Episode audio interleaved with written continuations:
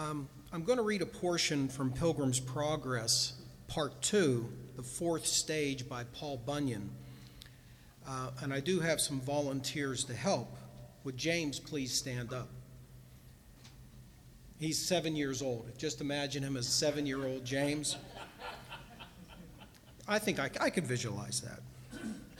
And Prudence said, we would see how Christine, Christiana had brought up her children. She asked leave of her two of her to instruct them, so she gave her free consent. Then she began with the youngest, whose name was James.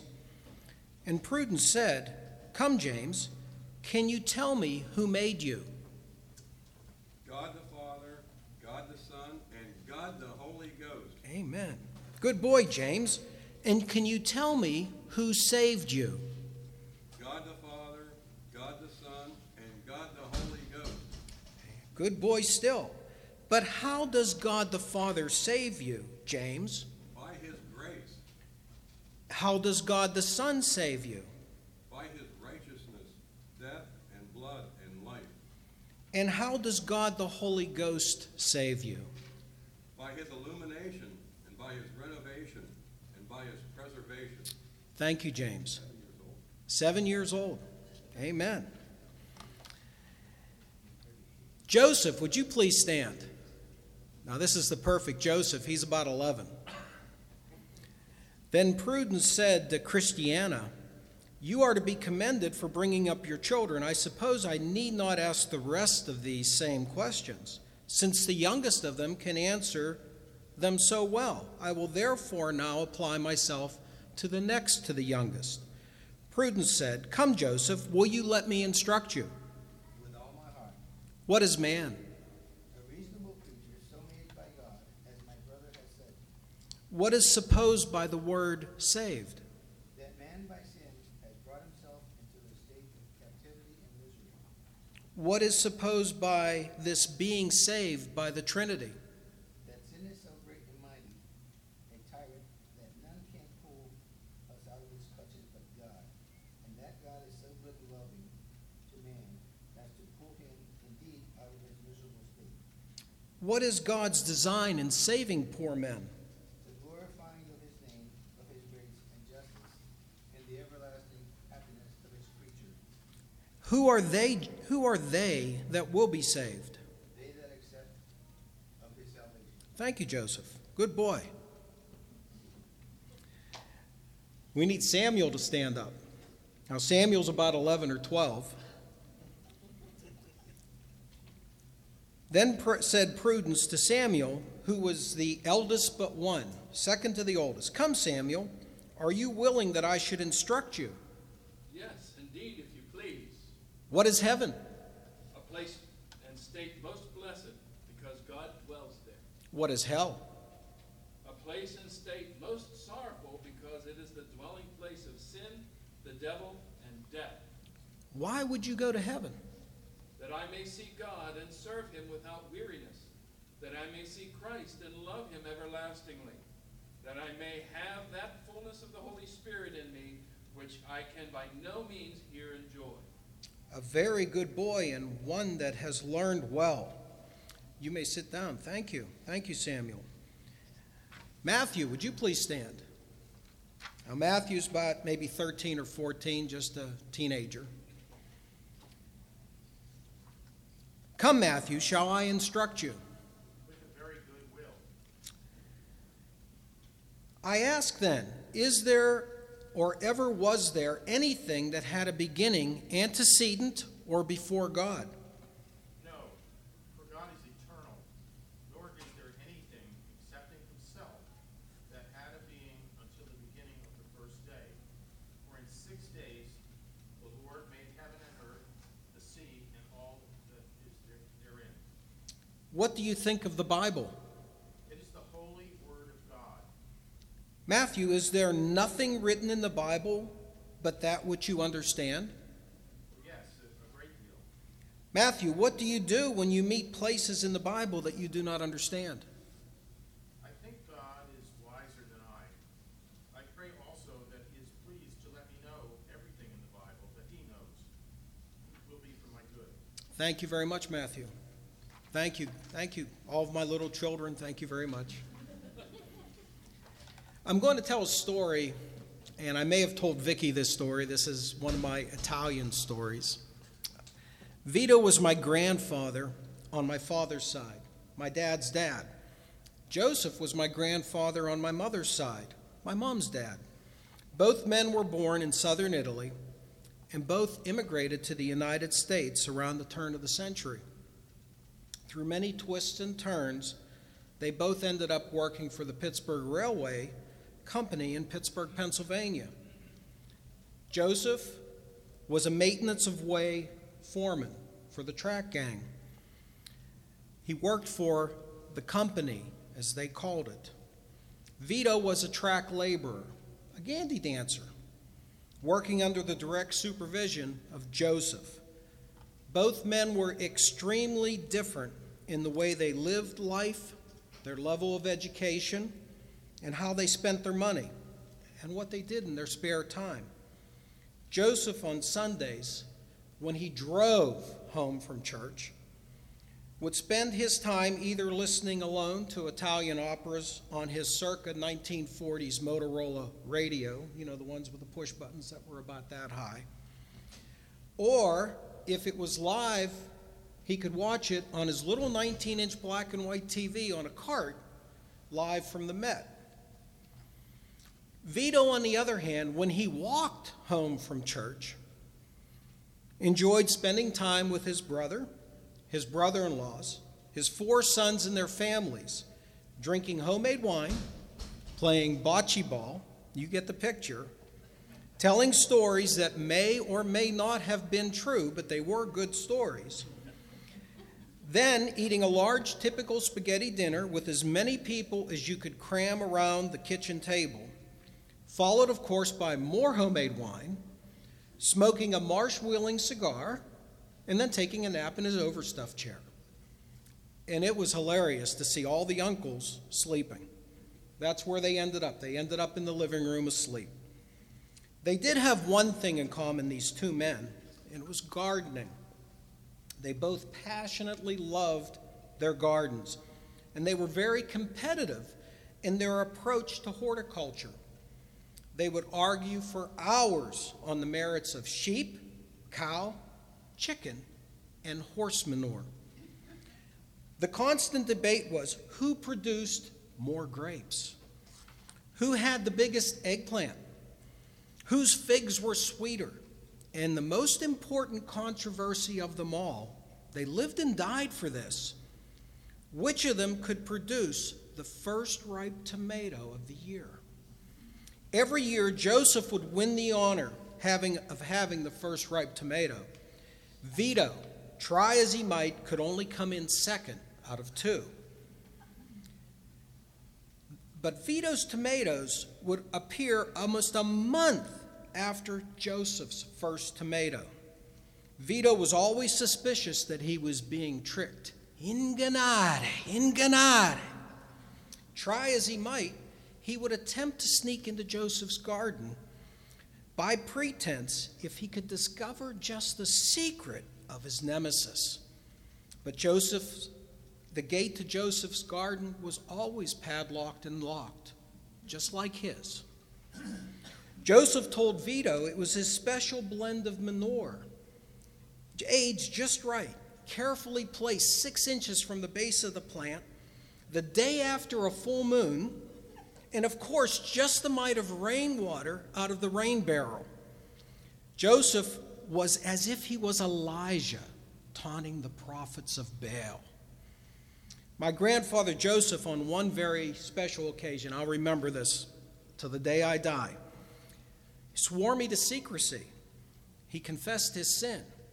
His prized early tomatoes were actually grown in a hothouse in, somewhere in Ohio, shipped to Pittsburgh on a truck, and purchased at the local Foodland grocery store, then expertly attached to the plants by a very fine green twine, which Vito could not see because of his age, and the fact that the offending plant was always placed strategically in the center of the garden.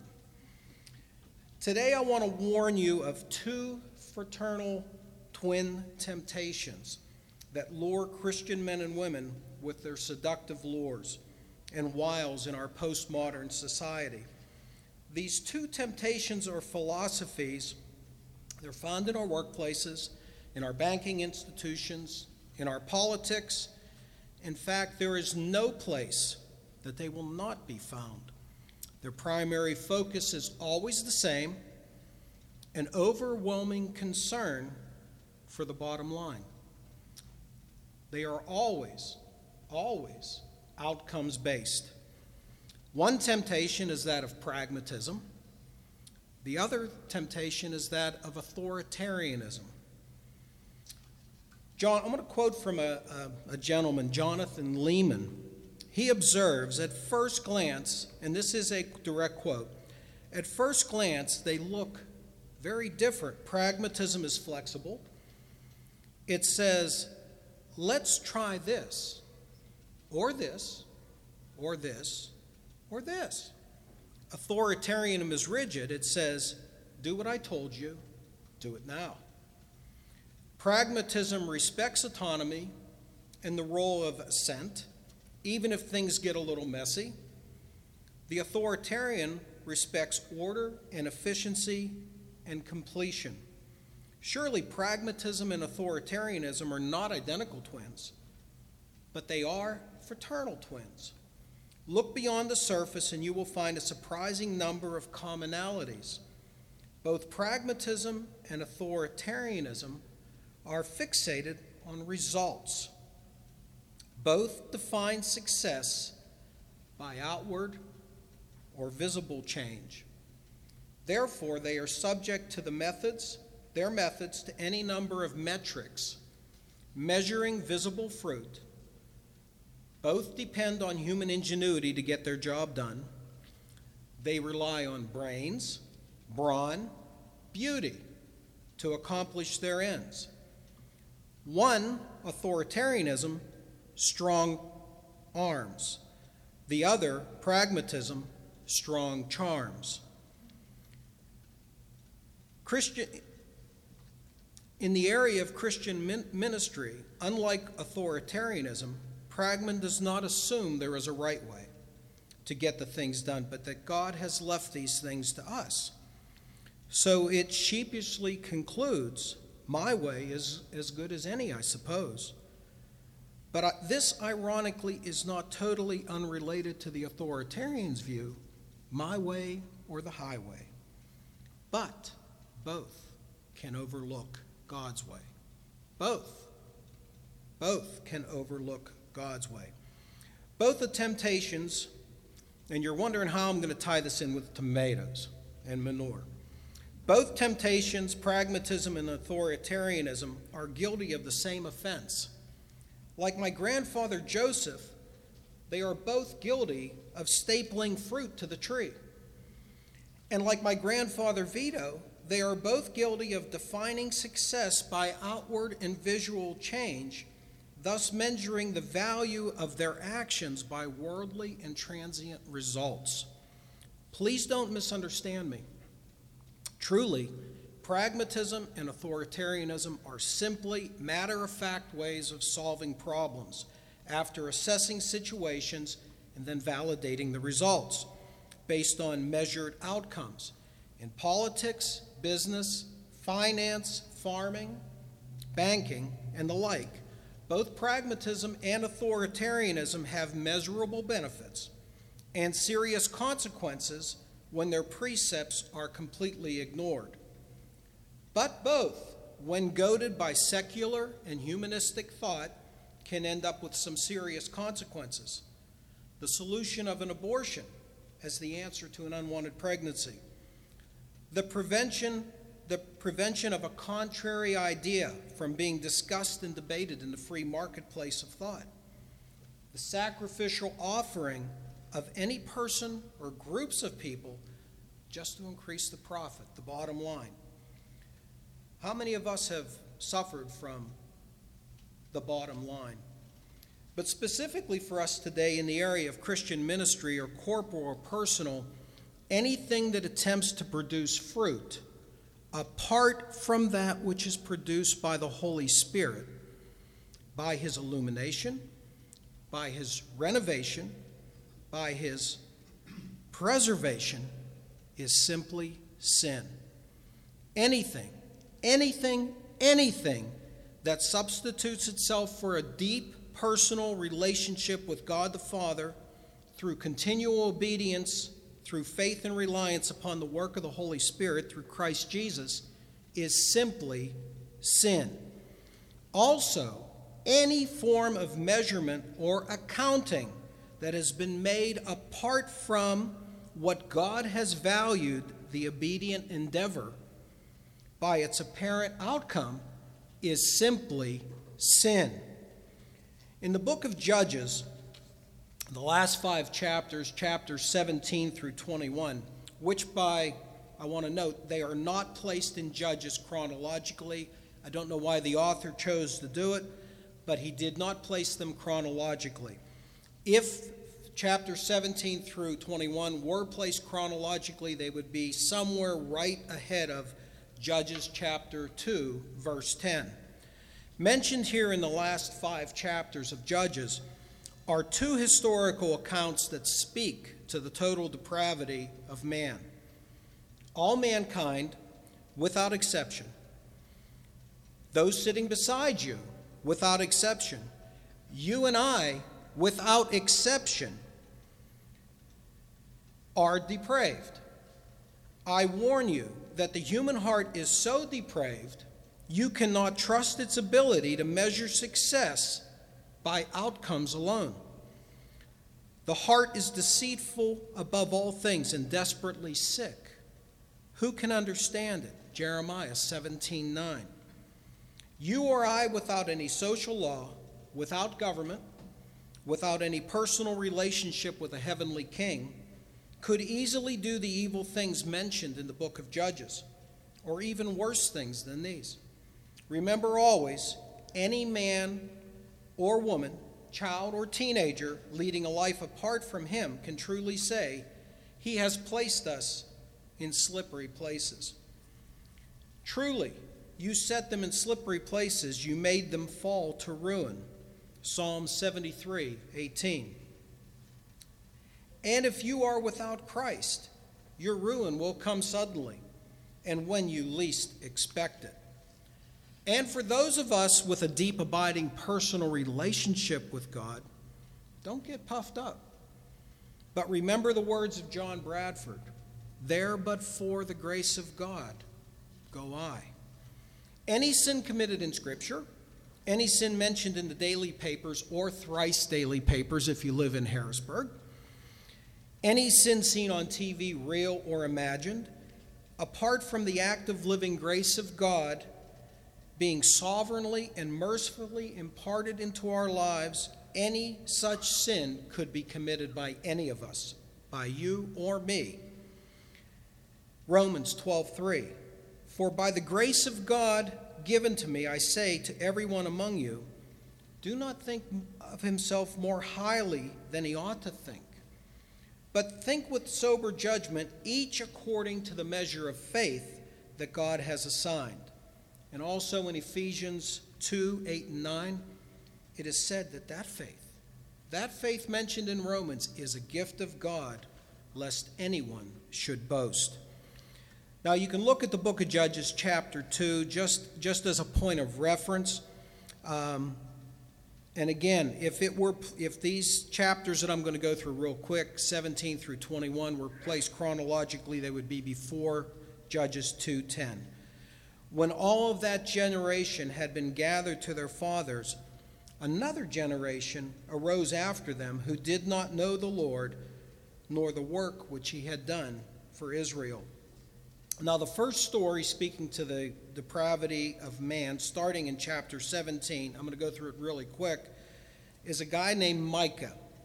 He steals 11, this is good stuff. I mean, really, uh, this is good stuff to read. This guy steals 1,100 shekels of silver from his mother. His mother puts a curse on it, the money. Whoever has this money, may God be merciful. Ah, kill him. So God, she puts a curse on the money. He finds out about the curse. He gets scared. He returns the money. the mother blesses him. I think she knew he had it to begin with. So the mother blesses him. The mother then hires, because she dedicates the money to the Lord if she gets it back, so now she's got to complete her vow. She sends 200 shekels of silver to the silversmith to make an idol. This is great. This is right after Joshua died. This isn't long after the death of Joshua. So she sends 200 shekels of silver out of the 1100. She makes an idol. Micah then finds a Levite happening to wander by his house, hires him for a yearly contract to lead the family in idol worship. Well, the Danites come by. They find this situation. They steal the idol. They make a better deal to the Levite. The Levite leaves Micah, takes the idol, and off they go to a village that they conquer with the idol, with Micah in the end waving goodbye. You know, it's almost like Shane, come back, Shane. But in this section, in this story, two verses appear, and they're repeated through Judges. Judges chapter 17, 6 and 18, 1.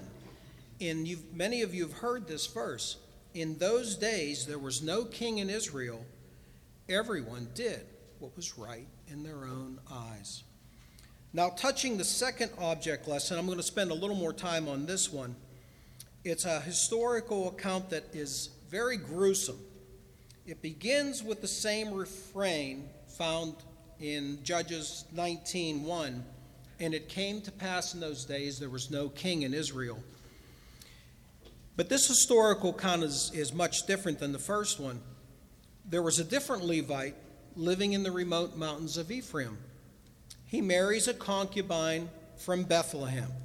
So now she's his concubine slash wife. She gets caught committing adultery, and to avoid the consequences of her sin, she runs away back to her father's house. And after being there for four whole months, I love how the Bible says this. She was there four whole months. It's exactly the way it puts it. I could see the father. My daughter's been here four whole months. My God, oy vey, when will she leave? Well, then her husband, the Levite, has a change of heart. He comes back, he comes to Bethlehem to fetch his wife. The father in law sees the Levite and he's happy because she's been there for whole months. In fact, the father of the Levite, or the father in law of the Levite, was so happy he throws a five day party just to make sure he doesn't change his mind. Just to make sure he takes her, he gives him a five day party. On the fifth day, the Levite wants to get an early start. He wants to beat the traffic jam around the Beltway, but he misses it. They party a little bit too long on the fifth day. He gets a late start. Well, what are you going to do? You got to camp somewhere at night. He's got a choice. He can camp at Jebus, which is Jerusalem, but it's controlled by the Jebusites. It's not an Israel. It's not an Israel occupied city at the time. This is very early in this age.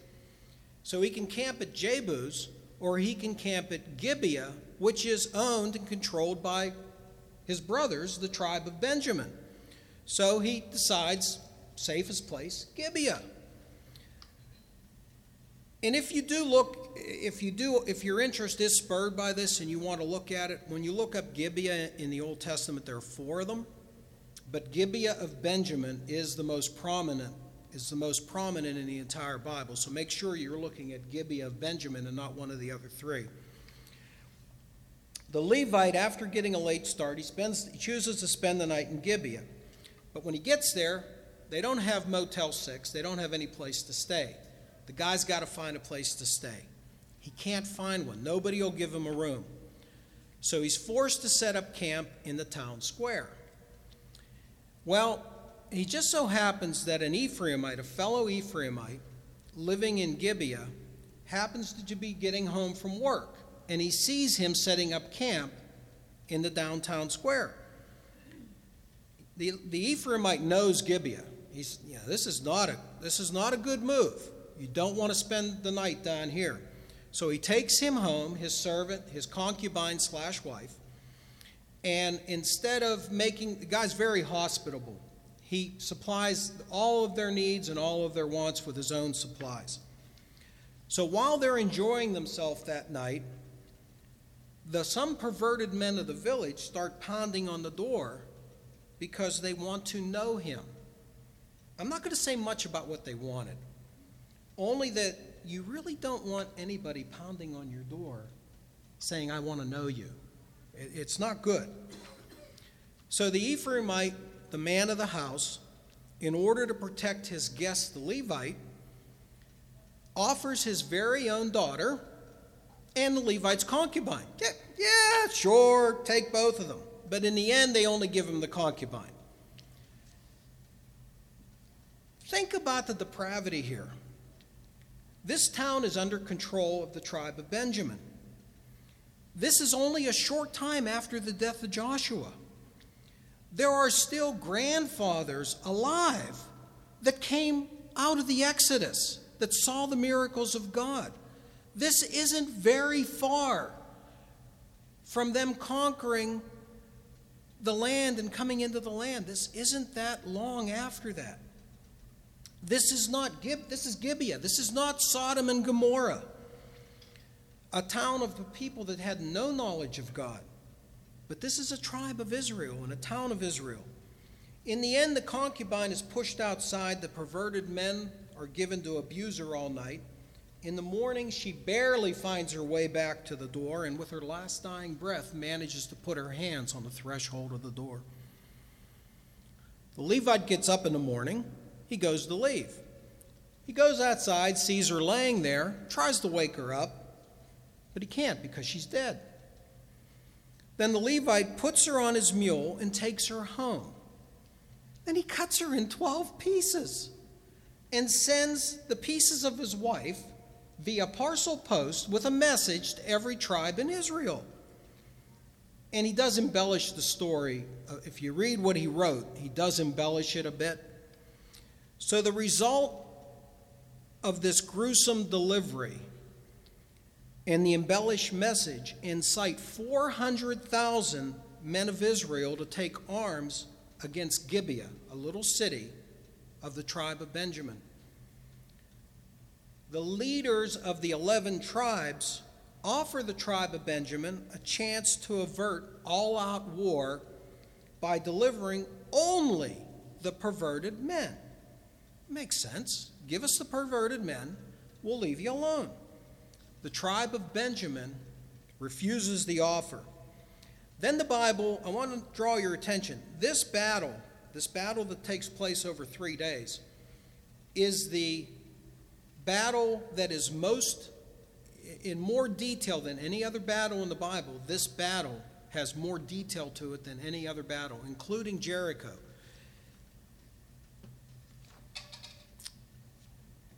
So just think in, a, in just a short time after Joshua's death, the Benjamites of Gibeah could become so depraved.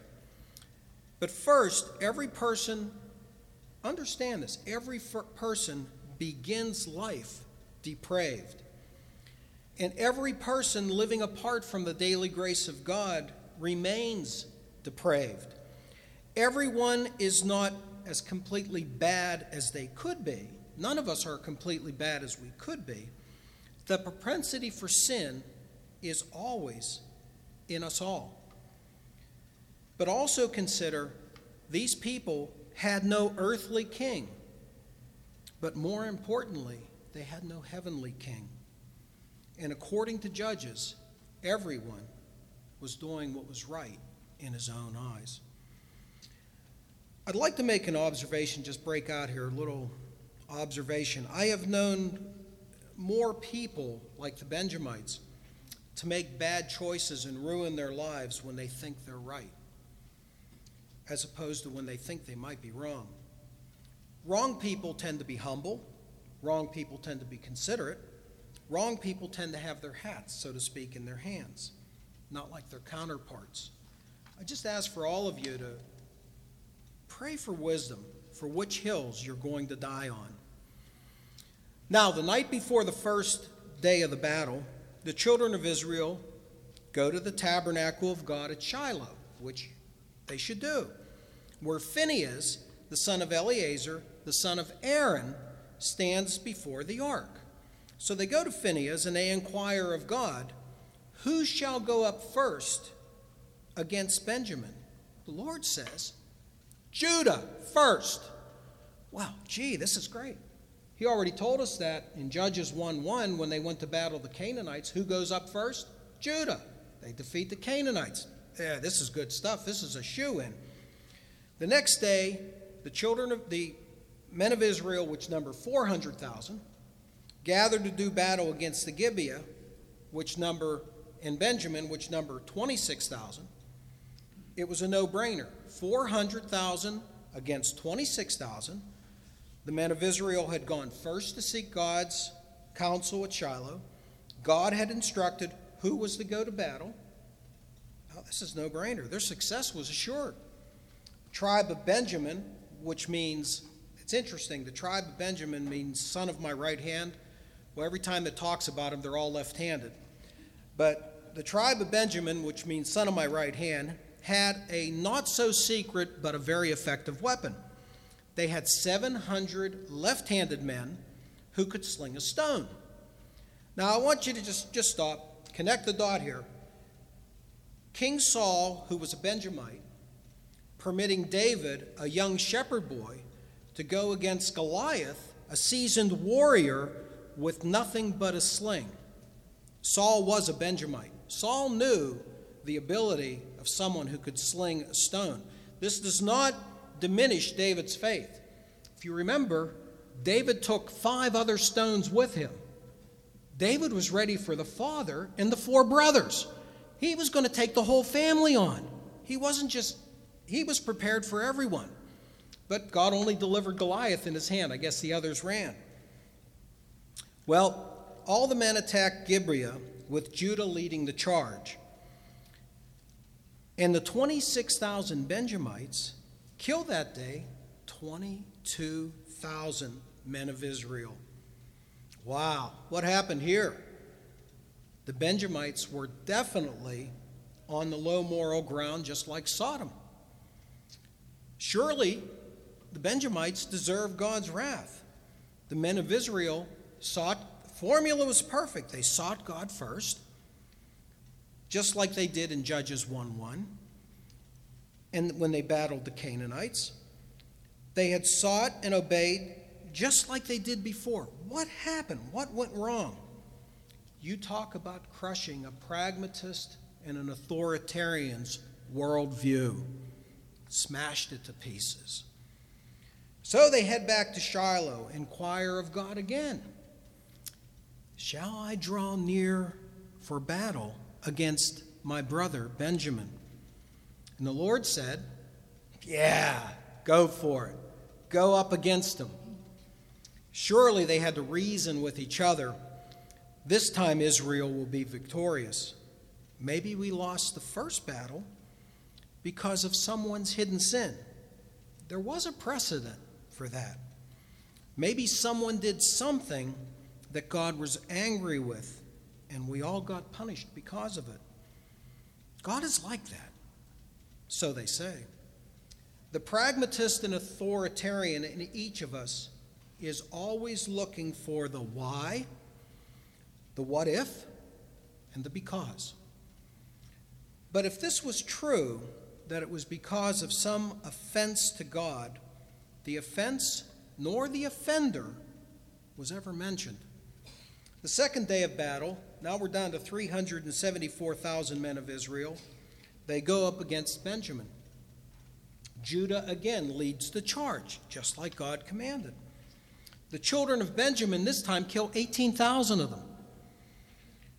So in two days, Israel has lost 40,000 men, while the Bible, while the Benjamites and the town of Gibeah have lost approximately 300. 40,300. The pragmatic or authoritarian Benjamite and Israelite have both come to the same conclusion at this point.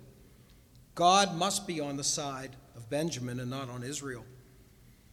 an army of 26,000 had whipped the loincloths off an army of 400,000, not once, but twice.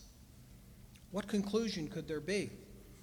Well, at this point, the Israel army definitely needs some closure. To leave the battleground now and turn tail and run would be to admit that they did not hear from God in the first place, that they were wrong, or God just was not who He said He was. And they can't do that. They're committed. They go back to Shiloh and they go back to Phineas, the high priest, and again they inquire of God. Shall I yet go to battle against the Benjamin, this children of Benjamin, or shall I cease? We're losing every day. Do you want us to do it or do you want us to quit? God answered, Go up, for tomorrow I will surely deliver them into your hand. The next day, Judah again leads the charge, and all the inhabitants of Gibeah were destroyed, along with 25,100 men of war from Benjamin, leaving only 600 recently widowed, wifeless, bachelor Benjamites who flee to the mountains for refuge, looking for a date. You got to read the rest of the story. The rest of the story is great. I could see it in the newspaper right now. WW recently WWJM widowed white widowed Jewish male seeks Jewish virgin to wed must like long walks in the park. Well, these 600 guys, they're wifeless. And the rest of the story talks about how the other tribes don't want to remove Benjamin completely from the equation, and they try to rescue the tribe by getting stealing wives for them, so to speak. But let us consider one other example in the Bible. Um, and I'm just going to look at Abraham real quick. Abraham, the father of faith, mentioned in Hebrews 11:8 and also in the 12th chapter of Genesis, is said to have been called by God to go out from his home in Ur, travel somewhere that only God knew, and he was promised that if he did so, him and his descendants would receive an inheritance and a blessing. But in the end, the only actual property Abraham ever received was a cave at Machpelah, Machpelah, which he purchased from Ephron the Hittite for 400 shekels of silver as a burial plot. God might as well have said to Abraham, Hey, Abe, leave everything you have, wander around for about 80 years in a tent by which you must supply, and when it's all over, I'm going to get you a really bad real estate deal on a burial plot about 500 miles from here, which will end up being desecrated and looted before your bones ever have a chance to dry. Sound good, Abe? Oh, Abraham, by the way, you'll be my friend. Abraham, by the way, I'll be your God. Sound good now, Abraham? Abraham leaves. The kingdom of heaven is like a treasure hidden in a field, which a man found and covered up. Then, in his joy, he sells all that he has and buys that field. Again, the kingdom of heaven is like a merchant in search of fine prayer, pearls, who, on finding one pearl of great value, went and sold all that he had and bought it. Matthew 13 44 through 46. Abraham debates stuff, God. Stuff, God. God. Lessons for our lives. God is the only absolute, eternal, infallible, pragmatist, and authoritarian. For he judges the beginning, the middle, and the end by himself, through himself, and for himself. For when we dabble in either of the fraternal temptations, in spiritual matters, we are in danger of desiring to become like God. They saw the bottom line. The tree was good for fruit, for food. It was pleasant to the eye, and it was desirable to make one wise. Genesis 3 6. Lesson 2 is found in Hosea chapter 14. They shall return and dwell beneath my shadow. They shall flourish like grain. They shall blossom like the vine. Their fame shall be like the wine of Lebanon. O Ephraim, what have I to do with idols? It is I who answer and look after you. I am like an evergreen, a cypress. From me comes your fruit. Hosea declares, under the inspiration of the Holy Spirit, Your fruit is found in me. Your fruit is found in me. True spiritual fruit only comes naturally and only by the Holy Spirit's illumination, by His renovation, and by His preservation. And through Jesus Christ and by the grace of the Father, not by a stapler or green twine. Let each of us not think high, lesson 3, let each of us not think higher of ourselves than we ought. Romans 12:3 For by grace given to me I say to you everyone among you not to think more highly than he ought to think but to think with sober judgment each according to the measure of faith which God has assigned and also in Ephesians 2 8 and 9 that faith that Romans talks about is a gift of God lest anyone boast Number four, for those without Christ or a deep personal relationship with God the Father and without the Helper, the Holy Spirit that's been promised, a warning. He has set you in slippery places. Truly, truly, you set them in slippery places. You make them fall to ruin. Lesson five Come today if you hear his voice. Be that wise man that sold all that he had for the priceless pearl. Or like Abraham, who left all that he had that he could be called God's friend. Do not sell what you have for cheap grace, as Bonhoeffer describes. Cheap grace is that grace which we bestow on ourselves. Cheap grace is the preaching of forgiveness without repentance, baptism without church discipline communion without confession. Cheap grace is without discipleship. Grace without the cross, grace without Jesus living and incarnate. But I say to you, sell all that you have for that priceless grace, that grace that comes through faith in the cross of our Lord Jesus Christ. Father, Susanna Wesley wrote this to her son John. Whatever weakens your reason, impairs the tenderness of your conscience, obscures your sense of God, or takes off your relish of spiritual things. In short, whatever increases the strength and authority over your, of your body over your mind, that thing is sin, however innocent it may be in itself. Father, please identify these innocent sins that plague us each day of our lives and by the grace of your Holy Spirit, let us put these sins to death through faith in the completed work of Jesus Christ our Lord. Whoever is wise, let him understand these things. Whoever is discerning, let him know them. For the ways of the Lord are right, and the upright walk in them, but transgressors stumble in them. Your fruit is found in me. Your fruit is found in me. Amen.